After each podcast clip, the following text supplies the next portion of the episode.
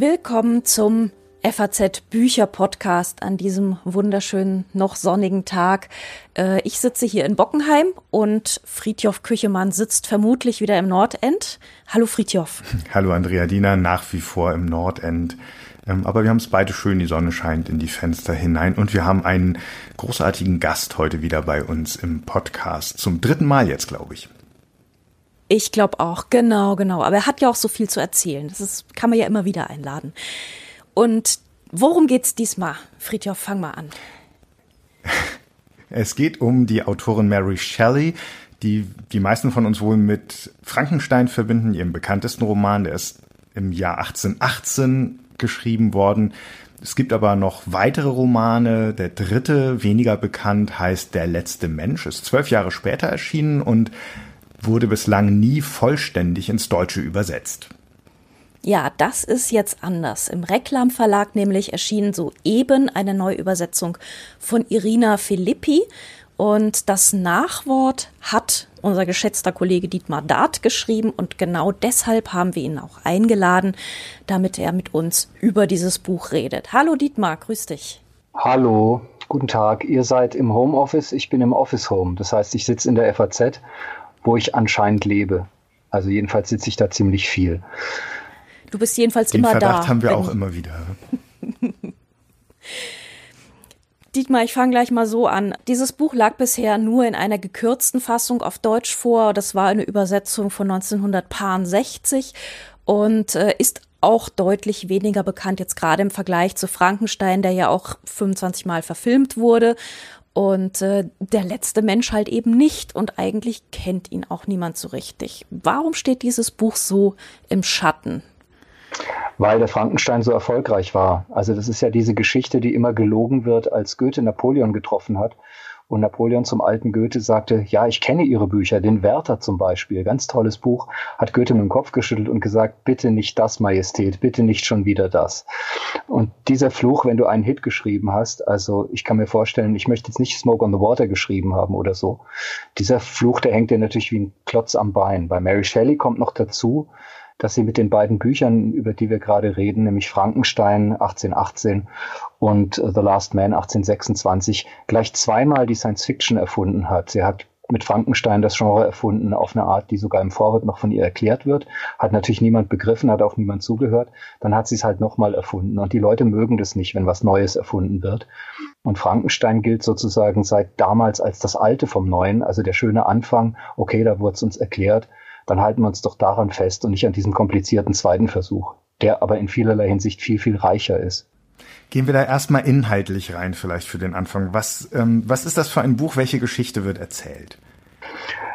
Ja, da wird die Geschichte erzählt von einem anderen England, von einem England, das nicht mehr wie das England, was die Autorin kannte, von Ständen, also Adel und sowas und von der Monarchie durchweg regiert wird, sondern diese Monarchie löst sich gerade auf, das hat sie ja immer noch nicht getan.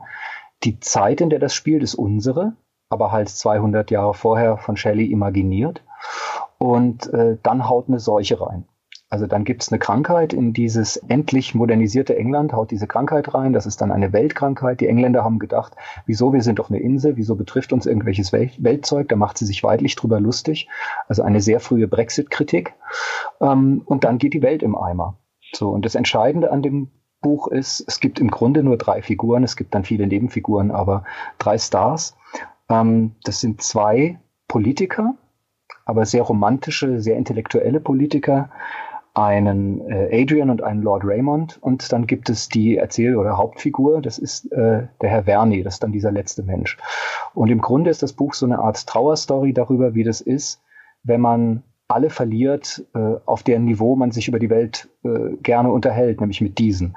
Und Fakt ist, dass Percy äh, Bissy Shelley, der Gatte, ein Dichter von Mary Shelley, gerade gestorben war vor dem Buch und dass Byron, äh, einer der besten Freunde der beiden, auch ein romantischer Dichter, auch ein ziemliches Genie, während der Niederschrift gestorben ist. Und das heißt, das irrsinnig zeitgemäße an dem Buch für uns gerade in dieser Pandemie ist, dass es nicht einfach davon handelt, viele Leute werden krank und dann wird alles muffelig und schlecht, sondern meine normale geistige und emotionale Stimulation kriege ich nicht mehr.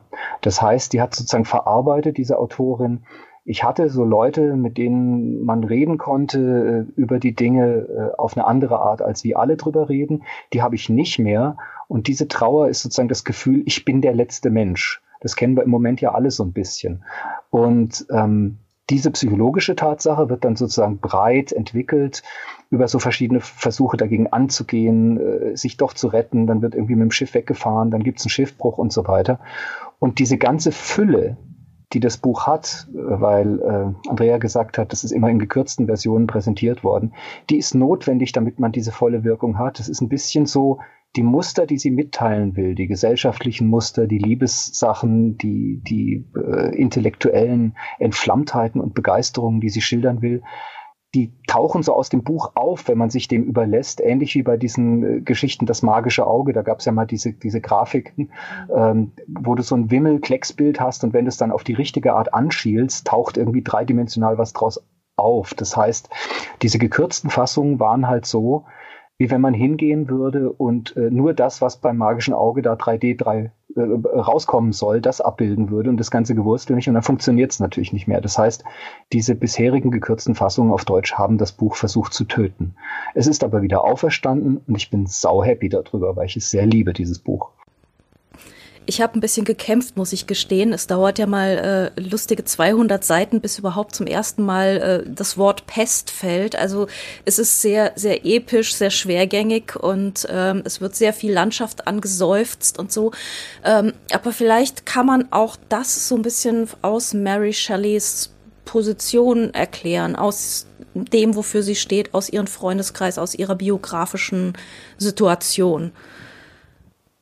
Würde ich schon sagen. Also vor allen Dingen ist es ja so, es gibt so ein Missverständnis von Genre-Literatur, ob das jetzt Horror ist oder Science Fiction oder Western oder Krimi oder so, ähm, wenn es sich nicht an die Regeln hält dieser Literaturhausliteratur. Also ich blickte aus dem Fenster, dachte an meine Mutter und habe irgendwie noch einen schweren Familienhintergrund und das bedeutet irgendwas Gesellschaftliches.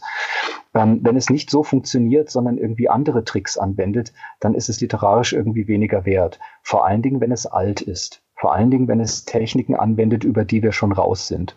Das ist so ein modern versus alt Denken in der Literaturkritik, ähm, das so ein bisschen was zu tun hat mit ähm, Theodor W. Adorno, so ein Riesenphilosoph und Kunsttheoretiker, hat mal gesagt, ich möchte überhaupt keine Bilder sehen, die so Hotelbilder sind. Damit meinte er diese Landschaften, diese Hirsche und so, die damals 50er, 60er in allen Hotels hingen. Ich möchte moderne Bilder sehen, abstrakte Bilder mit Farben und Quadraten und Formen und so. Der Witz ist aber natürlich, inzwischen hängen genau diese abstrakten Dinger in den Hotels, weil das halt auch irgendwann einfach sowas ist, woran sich die Leute gewohnt haben. Und unter dem Aspekt würde ich halt immer sagen, wenn etwas sehr schwerfällig oder altmodisch rüberkommt, könnte es ja Absicht sein im Sinne von, klar fahren wir heute Autos, aber wenn ich durch den Central Park will, dann steige ich vielleicht ganz gerne in die Kutsche.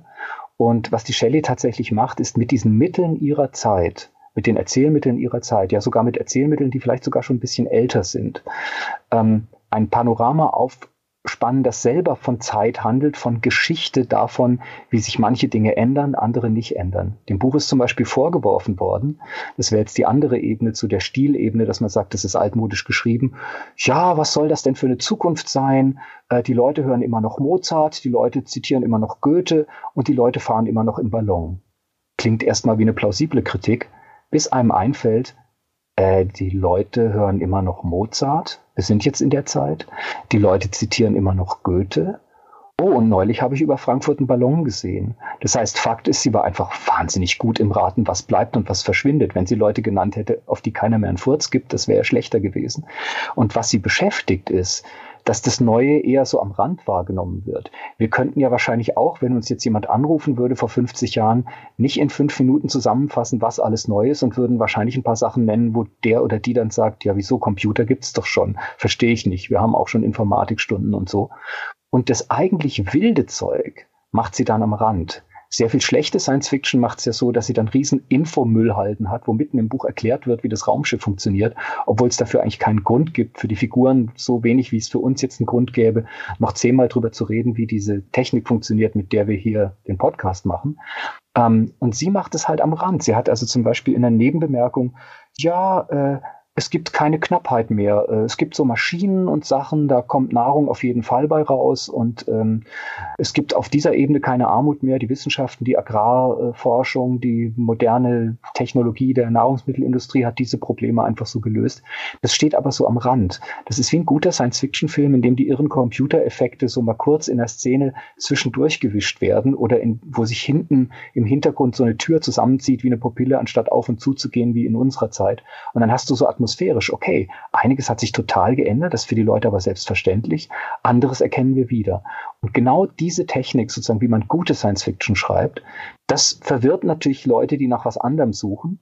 Ähm, aber das ist das, was mich daran eben nach wie vor so beeindruckt. Wenn die Hälfte der Techno-Thriller äh, über geklonte Saurier und so weiter so gut gearbeitet wäre, dann würde ich mich dabei nicht so langweilen. Also ich habe mir auch die Stellen tatsächlich jedes Mal so alle 100 Seiten kommt so ein Nebensatz mit diesem, es gibt Maschinen, die Essen herstellen oder so. Also die habe ich mir dann auch jedes Mal angemarkert und dachte, ach, wir sind doch nicht im pastoralen England. Ah ja, mh, mm, ja, jetzt fällt's mir wieder auf, ja. Weil irgendwie hast du die ganze Zeit diesen, dieses Landschaftsgarten-Setting und es stehen irgendwie marmorne Statuen rum und alle spielen irgendwie Hirten und so. Und ähm, dann alle heiligen Zeiten kommt dann doch mal wieder sowas, wo man denkt, ja, ach nee, stimmt, das ist ja doch Zukunft. Also so ging es mir und das spricht von, aus meiner Sicht jetzt nicht unbedingt so richtig für das Buch, aber du kannst mich da bestimmt, kannst bestimmt gegenreden. Ich habe da vollstes Vertrauen. Ja, Andrea, wenn du sagst, äh, es spricht nicht für das Buch, dass es sozusagen sich so viel Zeit lässt, diese Dinge ähm, einzuflechten. Ähm, es spricht nicht für das Buch als Buch, wenn sozusagen alle Bücher dasselbe müssen. Das stimmt schon. Aber es ist ein bisschen wie, ähm, ein Titanic-Redakteur, der lange Zeit Sachen von mir gedruckt hat, hat dann meinen ersten nicht lustigen Artikel irgendwann gelesen über Michael Jackson und schrieb mir dann ganz betrübt, ist ja gar nicht witzig. Das heißt, die Frage ist immer, was will ein Ding? Und ich glaube, was die Shelley will, ist diesen Bruch illustrieren zwischen ihrer Zeit und etwas ganz Neuem und diesem Gefühl, dass ständig was Neues passiert, dass selbst wenn Probleme gelöst sind, zum Beispiel das Nahrungsmittelproblem, dann kann plötzlich eine Pandemie kommen und so. Und das ist ein sehr modernes Gefühl. Im Mittelalter hast du das nicht. Wenn es da eine Pandemie gibt, dann sagen die Leute, ja, da wird der Gott wohl böse gewesen sein auf uns oder so. Und dieses sozusagen damit dealen, dass die alten Sachen nichts mehr hergeben, worauf wir uns verlassen können, dass die Regierung nicht mehr gut ist, weil es ja die Adligen sind, deren Vorfahren auch schon gut waren im Regieren, sondern dass Politiker Scheiße bauen können und so das will sie halt gestalten. Und ähm, es ist vollkommen legitim zu sagen, ich will was anderes erleben in einem Buch als das. Aber ich finde es halt sehr beeindruckend, dass die Art, wie sie das gestaltet, was sie gestalten will, dass sie da gerade keine Rücksicht nimmt darauf, wie man das zu ihrer Zeit gemacht hat, sondern dass sie eben ein Genre erfindet. Und es gab tatsächlich in bösester Weise aufs Maul dafür. Also was man, glaube ich, auch nicht ausblenden soll, bei der Würdigung von künstlerischen Leistungen von Leuten, äh, die nicht unbedingt von Hause aus sozusagen dazu zugelassen waren, in dem Fall zum Beispiel als Frauen Roman schreiben, ähm, ist, dass äh, niemand sich damals in den Rezensionen die geringste Mühe gemacht hat, diese Absicht rauszufinden, sondern dass sie in übelster Weise mit so einem Handfeger vom Tisch gewischt wurde. Und es hatte dann sogar Folgen, äh, bevor wir vergessen, wie altmodisch diese Gesellschaft war, in der Art, ähm, dass äh, ich habe ja erzählt, sie war Witwe, ihr Mann war gerade gestorben und das Geld, das er hinterlassen hatte und das Geld, das sie brauchte zum Leben, hat sein Vater verwaltet, ein Lord Timothy, ein Sir Timothy. Und als der eine Rezension gelesen hat, was schreibt denn die Frau da für einen Stuss, hat er ihr das Geld erstmal gesperrt. So, das sind die Zustände, in denen sie versucht, sich die Welt vorzustellen. Und der Mut zu sagen, ich habe die und die Gedanken und selbst wenn ich niemanden mehr habe, mit dem ich darüber reden kann, selbst wenn diese sozusagen romantische kleine Clubhouse-Welt, die wir uns da aufgebaut haben. Weil Frankenstein zum Beispiel ist ja aus so einem Treffen an so einem See entstanden. Die hatten ja wirklich so eine Art äh, äh, Jam-Session-Welt miteinander aufgebaut. Also wirklich sowas, was wir heute äh, Social Media nennen, nur halt mit Pferdekutsche und Briefen. Die Urszene der englischen Schauerromantik, genau. Die wird ja immer wieder beschworen, wo Frankenstein entstanden ist und äh, The Vampire und so. Genau, und das ist ja wichtig für ein Genre, dass es auch ein sozialer Zusammenhang ist. Also nicht nur ich erfinde drei Regeln und schreibe dann drauf los, sondern mehrere Leute sagen, hey, wir verabreden uns und machen nach vier Takten ein Solo, zack, ist die Rockmusik erfunden oder so. Also diese Freude daran, dass man eben Kunst auch anders machen kann als irgendwie ähm, so das klassische Elfenbeinturm-Genie, das alleine irgendwo vor sich hin dichtert. Ähm, die wurde ihr weggenommen und sie hat dran festgehalten. Sie hat sozusagen ihrer, ihrem Erleben eines intellektuellen, emotionalen, künstlerischen Zusammenhangs, in dem die Männer übrigens auch ziemliche Ärscher waren zum Teil, aber immerhin haben sie sie für voll genommen, äh, ein, ein Grabstein gesetzt, ein Denkmal gesetzt sozusagen. Also so, so ist das, wenn die Leute miteinander irgendwie an der Welt basteln. Und das sollte dieses Buch sein. Und, und da waren eben, da standen eben Sanktionen drauf in ihrer Gesellschaft. Und ähm, ich ich finde es schön, die Leute zu ehren auf der Ebene von, weil die andere Seite ist ja übrigens, wenn man sagt, es ist so ein Wälzer und, und, und äh, man muss sich da äh, wie mit dem Schneepflug durchfräsen. Ähm, es ist ja interessant, dass dieses Buch eben tatsächlich in mehreren Versionen äh, auf Deutschland schon existierte, aber eben immer so als Auszug. Ähm, und man so sagte, naja, ist halt ein bisschen altertümlich und so. Während zum Beispiel die Frau in Weiß von Wilkie Collins, das ist so ein ah, ja, herrliche sagst, Schwarte, ja. Schauerschwarte. Ähm, das mhm. war völlig klar, dass die, diese geniale Arbeit von Arno Schmidt übersetzt 800 Seiten haben darf. Und es war auch völlig Eine klar. Eine ganz von, miese Übersetzung übrigens. Ich, hasse. Völlig richtig. Oder von Barbara Litten, äh, äh, dieses Was wollt ihr damit machen? Äh, Nachrichten aus dem Leben eines Lords. Es sind sogar lustige 1400 Seiten. Aber diese Geschichten, da liegt dann sozusagen äh, die Anglistik auf dem Bauch davor und sagt, yeah, äh, äh ein Traum Drum von einem Drum für einen Drum übersetzt. Aber wenn das Mädchen auch mal was zu erzählen hat und sei es auch sozusagen etwas auf eine Art, wo ein ganzes Genre draus entsteht, das bis heute noch nicht ernst genommen wird, äh, dann machen wir daraus irgendwie 250 Seiten, noch ein paar reißerische Illustrationen dazu und nennen es eben Verni, der letzte Mensch. Ich habe hier die Ausgabe vom Bastei Verlag für wunderschöne 8 Mark, ähm, wo dann vorne auch drin steht, äh, äh, so herablassend, ja, da sind viele Anspielungen drin, die haben wir uns dann irgendwie geschenkt und, äh, und damit sozusagen die Flughöhe zerstört wird, auf der sie gearbeitet hat. Und ich finde einfach diesen Akt ja der Gerechtigkeit so schön, dass es das jetzt einfach so gibt und man es direkt vergleichen kann, ob das wirklich alles überflüssig war, was da rausgehauen wurde. Ich bin ja leider sehr Team Wilkie Collins in dem Fall. Ähm, Wilkie Collins ist halt jemand, der schafft Figuren, die man halt echt nicht vergisst. Ähm, diese, dieser, dieser etwas zwielichtige Graf, der sich dann aber am Ende in diese, in diese herzensgute Schwester verliebt und so. Und äh, die aber überhaupt nicht langweilig ist, weil äh, sie ist halt nicht nur so, so, so, ein, so, ein, so, ein, so ein schönes Mädchen, sondern sie ist eigentlich unansehnlich, aber hält alle Fäden in der Hand und so.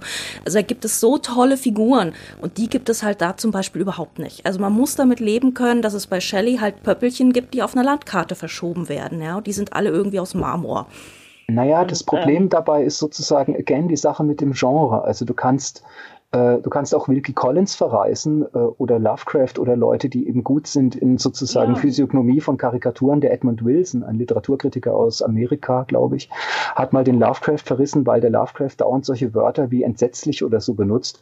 Und nein, das muss man schildern und nicht äh, diese emotionalen Klavierspielereien machen. In Wirklichkeit ist es ja so, weil diese Figur, die bei Lovecraft das erzählt, eben einen an der Waffel hat von dem Schock, dieses Horrors, den sie da erlebt, äh, ist dieser Auflösungszustand der Sprache, der sozusagen sich nicht hält an die Sprachregeln von Henry James oder was immer der Wilson da wollte, ähm, genau das, was er mitteilen will. Und sozusagen, es wird immer Leute geben, die sagen, ich finde E gleich M mal C Quadrat weniger poetisch als Wanderers Nachtlied. Aber das ist meiner Meinung nach eine falsche Hierarchie, ähm, weil du kannst ja genauso sagen, boah, dass Energie, also Kraft, übersetzt werden kann in Masse, also was ich anfassen kann, das finde ich selber irgendwie ein totales Gedicht. Das heißt, verschiedene Menschen suchen verschiedene Dinge. Und das Einzige, worüber ich, also wogegen ich einfach reden würde, ist, dass man sozusagen eine Mitteilungsabsicht unterstellt oder sagt, äh, ein Buch muss Figuren haben oder ein Buch muss Witze haben oder ein Buch muss Ideen haben, ähm, sondern wenn ein Buch was hat, freue ich mich darüber und es ist so ein bisschen wie wenn jemand ein Zebra einführt und die Leute dann sagen, ja, es ist ein okayes Pferd, aber diese schwarz-weißen Streifen sind doch affig oder so. Und ich würde halt sagen, nimm es für das, was, was die Person wollte, die es gemacht hat. Und äh, ist ja ein alter Vorwurf, dass, dass äh, Genresachen nicht so gut sind im Figurenzeichnen. Ähm, und die Frage wäre halt, geht's ihr darum überhaupt? Und wenn nicht, dann ist es so ein bisschen äh, vom Apfelbaum Bananen verlangen. So. Aber ich bin auch deiner Meinung, dass das in der Tat ähm, also dass es fast keine Schauspieler und Schauspielerinnen gibt, die äh, expressiv genug sind, um diese Wilkie Collins Figuren umzusetzen. Ich kann mir nicht vorstellen, dass ein Film so geil reinknallt wie dieses Buch, weil es wäre immer eine Reduzierung des, des ja, dieser, dieses Reichtums, den der Collins an der Stelle hat. Wie gesagt, ich habe den auch nur zum Vergleich herangezogen, weil Traditionen, die respektabler sind, dürfen breiter sein als Traditionen, die nicht so anerkannt sind. Das finde ich einfach unfair. Ja gut, Wilkie Collins hat natürlich auch einen Fortsetzungsroman geschrieben, der irgendwie sich immer von Folge zu Folge zu Folge irgendwie spannend halten muss. Ne? Der hat ja also wirklich diese, diese Zeitungsfortsetzungsromane geschrieben und darauf auch hingeschrieben.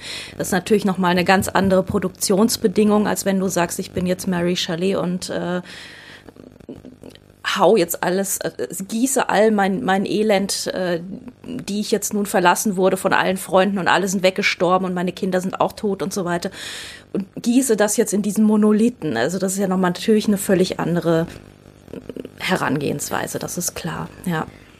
Das sind übrigens zwei Dinge, die ich noch gar nicht so richtig zusammenbringe, in, dem, was ihr jetzt alles schon über dieses Buch gesagt habt. Also das, das Science-Fiction-hafte, wie man heute sagen würde, wie sie es damals ja noch gar nicht sagen konnte oder vielleicht nie gesagt hätte.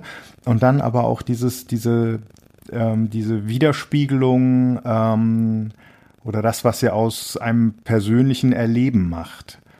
Ähm, wie, wie hängt das beides zusammen in dem Buch? Da bin ich noch nicht ganz. Warum war Dallas als Fernsehserie in den 80ern so erfolgreich? Weil man es aufgebläht hat, was alle kennen. Alle kennen Familienkrach. Aber plötzlich geht es um ein Ölunternehmen und nicht mehr darum, wer irgendwie wem die Haarbürste im Bad geklaut hat morgens um neun, sondern um Millionen und Milliarden. Und dann geht richtig viel zu Bruch. Das heißt, die meiste Weltbildkunst, die meiste populäre Kunst, die sagt, äh, äh, weiß ich nicht, Marvel, Superhelden oder eben Dallas oder so riesig erfolgreiche Sachen. Und eben auch das Science-Fiction-Genre nimmt sich irgendwas, was jede und jeder potenziell erkennen kann und macht daraus aber so ist die Welt, so ist die Welt heute. Äh, in der modernen Welt verlieren wir da. Und ich meine, es sind ja früher auch schon Kinder gestorben oder so, aber ähm, Shelley sagt halt, ja, aber jetzt ist es sozusagen das Kleine, das Lokale, meins, mein Innenleben, auf ganz andere Art mit dem Globalen vernetzt. Wir haben viel mehr Informationen, was übrigens ein Witz ist, gemessen daran, wie viel Informationen wir heute haben. Aber es war ja damals trotzdem so. Es gab plötzlich Zeitungen, es gab plötzlich sozusagen Massenkultur, genau was Andrea gesagt hat, diese Fortsetzungsromane, die dann irgendwie zur gleichen Zeit, am gleichen Freitag, wo die Zeitung erscheint, weiß man, in ganz England lesen sich die Leute jetzt die neue Folge von Charles Dickens vor. Das ist ja wie mit den Serien oder so.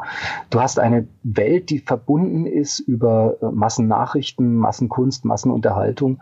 Und dieser Kurzschluss zwischen wie es mir heute geht ähm, und wie die ganze Welt ist, das ist sozusagen die Wurzel für ganz viele Genres, die dann sehr erfolgreich sind. Und ähm, ich glaube, auch bei Schmidt steht irgendwo die Stelle, wenn dann im Zeitungsroman der Bösewicht dieses oder jenes Gesicht macht, dann stehst du am nächsten Morgen in der Straßenbahn und alle machen beim Lesen der Zeitung kurz dieses Gesicht, weil sie es ausprobieren. und äh, jeder guckt wie der Schurke, so jeder guckt wie die Wilkie Collins oder die Dickens-Figur mal so für zwei Minuten. Und ich erinnere mich noch an meiner Schule, äh, gab es dann junge Damen, die so mit 14 äh, bis 16 alle irgendwann das Suellen-Gesicht aus Dallas drauf hatten, wenn ihnen irgendwas nicht gefallen hat. Und ähm, ja, und diese Flashiness, die dann sozusagen eben so ein Science-Fiction-Genre unter anderem hervorbringt, äh, führt dann dazu, dass eben äh, irgendwelche Popkulturen äh, plötzlich mit dem Roboterbild kokettieren, mit irgendwelchen modernen Erfindern, um bestimmte Dinge auszudrücken, die man dann wieder in der eigenen Erfahrung irgendwie schon mal erlebt hat. Also zum Beispiel Roboter oder Mr. Spock. Ja, es gibt Menschen, die sind so ganz cool. Das sind so reine Vernunftmenschen. Und dann zu sagen, ja, die Welt ist heute so, dass es sowas gibt. Das ist dann ein Roboter oder ein Außerirdischer oder sonst was. Also sozusagen diese Zusammenschau oder Überblendung von inneren Zuständen und Behauptungen darüber, na, das kennt ihr doch alle, macht populäre Genres aus. Aber das muss eben erstmal jemand erfinden. Es gibt ja dann, äh, wenn die Seuche losgeht, ähm, verhalten sich die Leute ja auf eine Art. Die gehen alle plötzlich irgendwie ins Theater wie die Wirren oder fangen irgendwelche Liebschaften mit Leuten an äh, oder so. Ähm, das fand ich ja wirklich, ne, da, da hat's mich dann auch gepackt, muss ich sagen. Das fand ich dann wirklich interessant. Und natürlich zieht man dann Vergleiche zu, wie geht's uns jetzt gerade hier in unserer seltsamen Pandemie, die jetzt nicht ganz so tödlich ist, aber trotzdem ansteckend und so. Wie siehst du da die Parallelen zu unserer äh, jetzigen Situation und können wir da irgendwie was draus mitnehmen aus dem Buch? Naja, lustigerweise, also ich habe eine etwas depressive Antwort auf diese Frage. Damit man nicht immer nur so positiv ist, wie wir es zurzeit ja alle dauernd sind. Ähm, in dem Buch geht es ja ein bisschen darum, äh, dass sozusagen das Althergebrachte uns nicht beschützen kann. Ähm, und dass selbst äh, Leute wie diese beiden Jungs da, der Adrian und der Lord Raymond, mit ihrem Wir müssen die Welt ganz neu denken, auf eine Art zu spät kommen. Also dass bis, bis die gute Idee mal da ist, ähm, haben entweder die Leute schon wieder Quatsch gebaut oder äh, das Ereignis selber überholt uns. Und ähm, Jetzt ist es ja doch schon 200 Jahre später und wir haben sehr viele Institutionen ähm, entwickelt, die eigentlich auf diese Risikowelt reagieren wollen und sagen, nee, wir warten nicht mehr, bis die Kirche uns sagt, was moralisch gut ist und wir warten nicht mehr, ähm, bis äh, die Adligen äh, uns vormachen, äh, wie man das managen soll oder so, sondern wir haben Experten für alles. Da unseren Freund Drosten und so. Und lustigerweise ist aber trotzdem so, da war ich echt geschockt, ähm, wie du sagst, einige Sachen sind trotzdem genauso wie da. Ähm, und einige Sachen sind so, es ist ja noch eine Zäsur dazwischen. Also wir haben, das Buch ist 200 Jahre alt, aber vor 100 Jahren war diese spanische Grippe. Und da gab es auch schon, wie ich jetzt neulich irgendwie beim Rumgoogeln mal erfahren habe, den ganzen Scheiß mit Lockdown oder nicht Lockdown und pipapo und halber Lockdown ist schlimmer als gar kein Lockdown oder vielleicht auch nicht und so weiter. Und das heißt, nur weil man sozusagen ähm, sich nicht mehr auf das verlässt, was Jahrtausende alt ist, äh, sondern jetzt auf das, was 20 Jahre alt ist, äh, das kann genauso in die Hose gehen. Das heißt, ähm, auch das ist an dem Buch sehr gut, dass es überhaupt kein Zutrauen zu uns hat. Oh, was habe ich jetzt gesagt? Naja, also, okay. Wir ja auch nicht irgendwie. Wir ja auch nicht, eben. Mary Shelleys Roman Der letzte Mensch wurde von Irina Filippi übersetzt. Es erscheint mit zwei Nachwörtern. Einem Essay von Dietmar Dart und einer literaturgeschichtlichen Einordnung von Rebecca Rohleder im Reklam Verlag, hat 587 Seiten, ein Lesebändchen und kostet 26 Euro. Vielen Dank, lieber Dietmar, für deine Erläuterungen und Gedanken. Vielen Dank euch.